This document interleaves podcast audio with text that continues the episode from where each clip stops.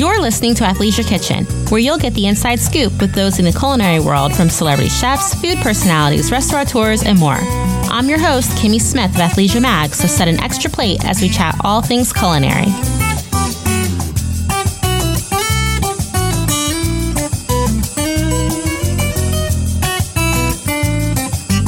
On today's episode of Athleisure Kitchen, we catch up with Chef Kristen Kish, who we enjoy seeing her hosting, judging a number of culinary shows, and taking us through her recent trip to Seoul.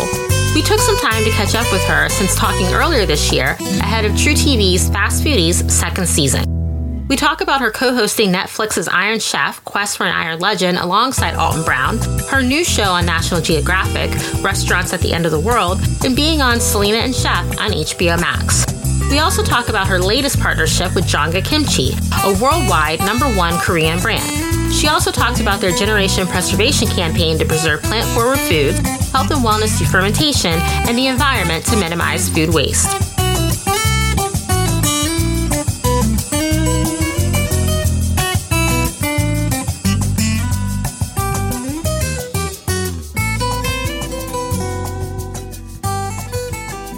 Kristen. Nice to see you again. Likewise. I was like, I know that name.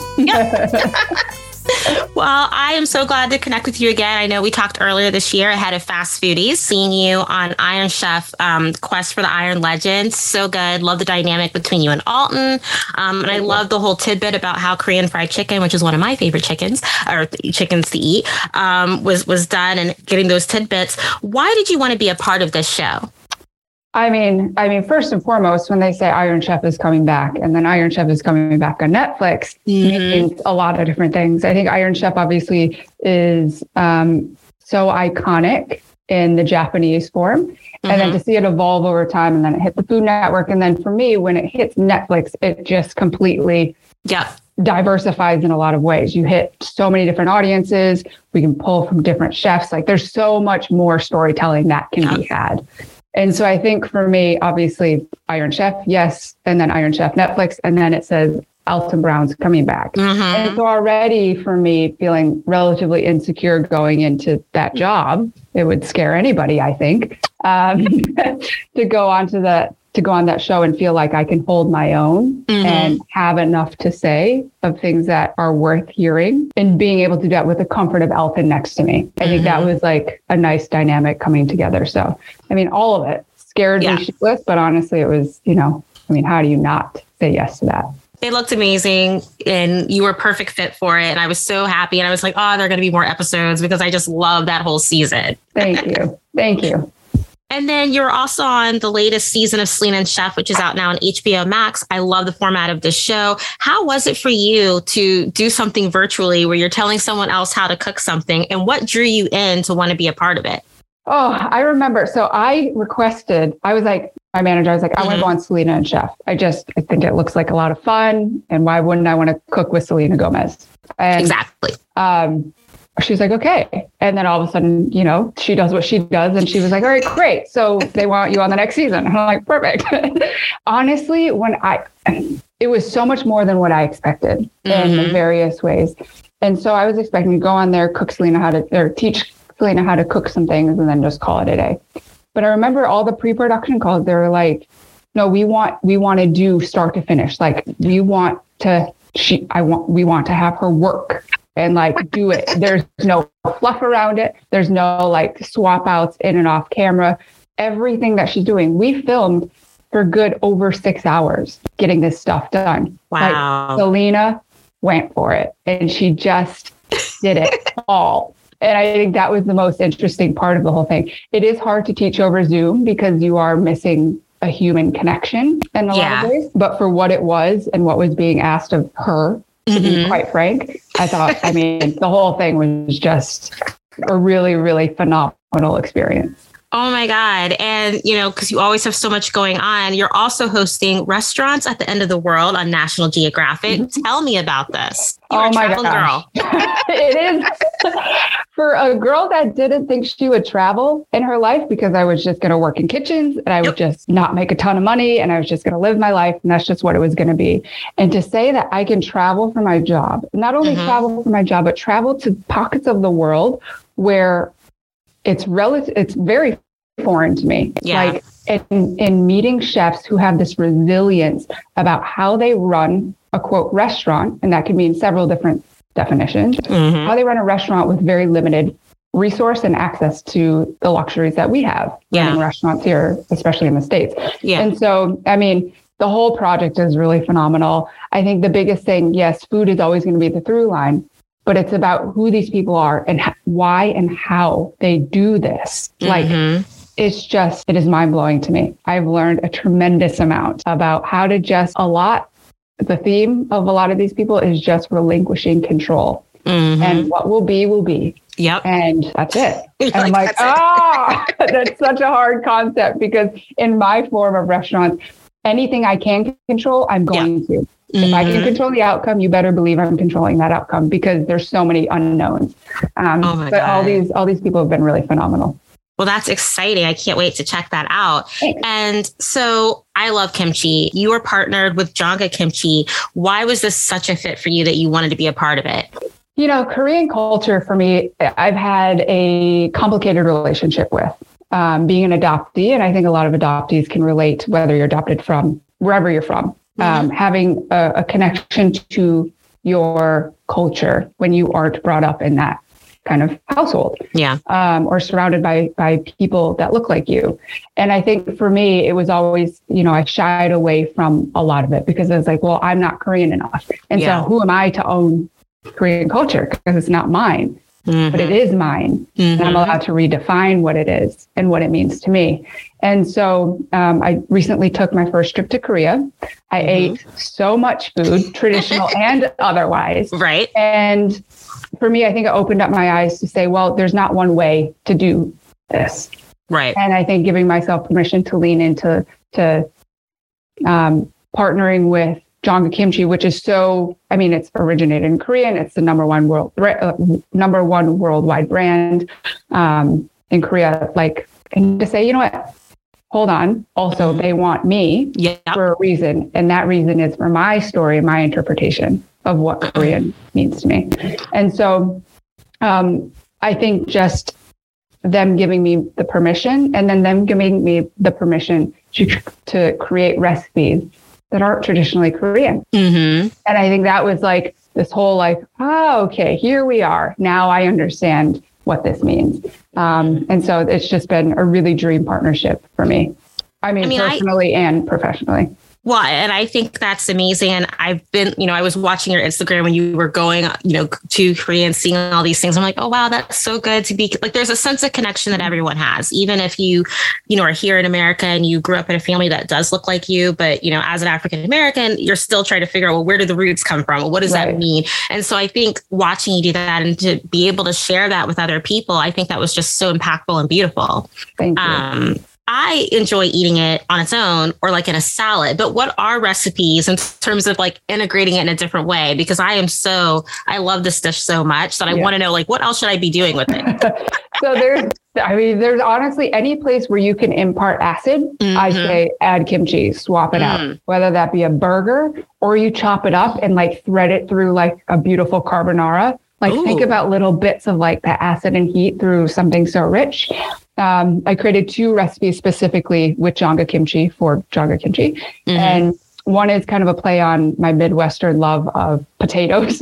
yes, I'm from the Midwest too. So Yeah? yes, yes. Okay, perfect. I live in New York now, but I'm from Yeah. Indiana. So Okay, we're you're going to be right here with me. There's, I love a tater tot. Give me a Oh, potato and a tater tot in any form, and then kind of like jazz it up, and now we can call it kind of a croquette. And now we're in like little, you know, little fancier background, and Mm-hmm. then the love of Korean barbecue and the cheese corn that you get, like, oh.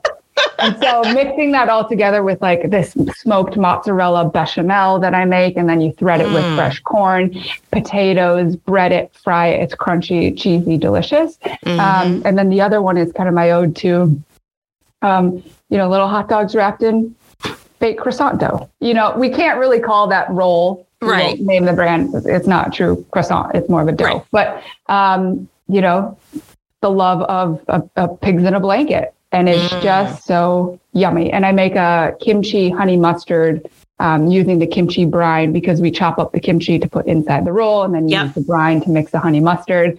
And it's just, it is so good. Last time I turned me on to to Q, Kewpie, Kewpie, yes. Kewpie, Yep. which I love that. Now you've turned me on to that I need my tater tots. kimchi in it. Check. so, you know, um, how is kimchi made and why is it important to preserve plant biodiversity? food waste in general, you know, a lot of times in restaurants, we're always thinking about how to preserve, how to make things last, how to use the undesirable pieces of different vegetables and meats. And, you know, it's something that I've been very passionate about ever since the culinary industry and also learning Yeah. how to do it because a lot of you go into culinary school and they don't necessarily teach you how to use the end cuts and Yeah, how to yeah. use the things that are less desirable. And so it's important. One, I think kimchi is important to preserve the history and the culture of kimchi making. Mhm. Um, I've gone on a deep dive of YouTube of watching sweet Korean ladies make kimchi, and I think it's just oh. Um, and obviously, it was it stems from a place of need, and that's where a lot of things stem from, and why we do the things we do. It's out of necessity, and Yeah. so in order to, but we'll just call it a fact Mhm. um, that there's a, a very high percentage of cabbage that is at risk or has gone extinct, different varietals that are no longer in, in use or production or being grown. And so the generation preservation campaign that Jongga is doing is really focusing on the the preserving of the preserve history of preservation and why we do the things we do in order to keep sustaining these vegetables Mhm. and to kind of like keep things moving forward. Um, and so, you know, being able to use products Mhm. like that, I think are really important. And how you make kimchi. So there's different variations. There's cabbage kimchi. There's other kimchis. Every like all food, food has evolved and carries different stories from all different kinds of people. Mhm. Um, but traditional cabbage kimchi is this rice paste slurry Mhm. Korean chili flakes, lots of aromatics, ginger, garlic, all blended into a paste. And then you layer it with each leaf. And that's Mhm. a lot of the, um, I think a lot of the rich tradition is in the process, right? Yeah. Watching how meticulous it is in order to make it. Um, And so I think anyone at home can make kimchi. Mhm. Do I think that there are far better kimchis, especially that I can personally make? Absolutely. so sometimes it's just best to, to buy it, to buy it. To buy it, exactly. Oh my gosh. My sister just came back from Seoul and I was watching all of her pictures and I'm like, ah, I want to eat it from there. It's honestly, have you ever been? I have not been. Um, So I'm hopefully next year I'll go. My sister goes three and four times a year. So I really want to go. I mean, I, I have a number of, of the, the Korean restaurants I love to eat here in New York, but Yeah. I really want to go to the source. yeah. I mean, when I tell you, I've eaten at a lot of Korean restaurants in LA and New York. I think the the Korea towns, I guess, of those specific two cities, Right. you know, you can find some really good stuff. But there's something to be said when you sit in a in a Korean restaurant with a bunch of Korean people and you don't understand everything. Yep. There's just like this. There's Yep. something that just brings it to I don't know this other level. Um, and I got to tell you, things taste different over there in in a really beautiful way. Well, you are always on the go and you always have so many things that are going on. Um, I've never been to your restaurant in Austin. We will actually be there next spring. So I can't wait to, to check it out for myself. Are there upcoming projects you have going on or things you want to tell me about that our, our readers should know about? Yes. So obviously we have restaurants at the end of the world, which is like a huge, amazing thing. And the restaurant, please come visit. Please, please come visit. Mhm. Um, but I'm also, I guess, parallel to kimchi is that I have a line of soju coming out. So it's the Korean alcohol. I like that I reaction. soju. That's a great reaction. And I, you know, a lot of soju is very like, aha, like harsh. Right. Um, and so I'm doing a Mhm. line of four aperitifs, you know, with lots of great storytelling um, and a lot of a lot of good a good stuff and good flavor in it. So um, keep an eye out for that. Grab some Jongga kimchi and my new soju and just like go have a Put grand old time.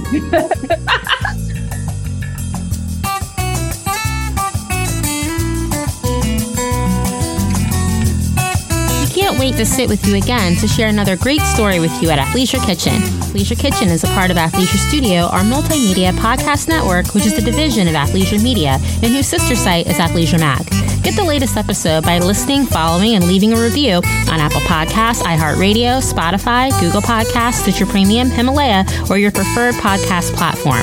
Find out additional information by checking out the show notes. You can stay in the loop on who future guests are by visiting us at athleisurestudio.com backslash athleisure kitchen and on Instagram at athleisure kitchen and at athleisure studio. I'm your host, Kimmy Smith. Athleisure Kitchen is executive produced by Paul Farkas and myself and is mixed by the team at Athleisure Studio. We'll be back with another episode, so make sure that you set an extra plate for us.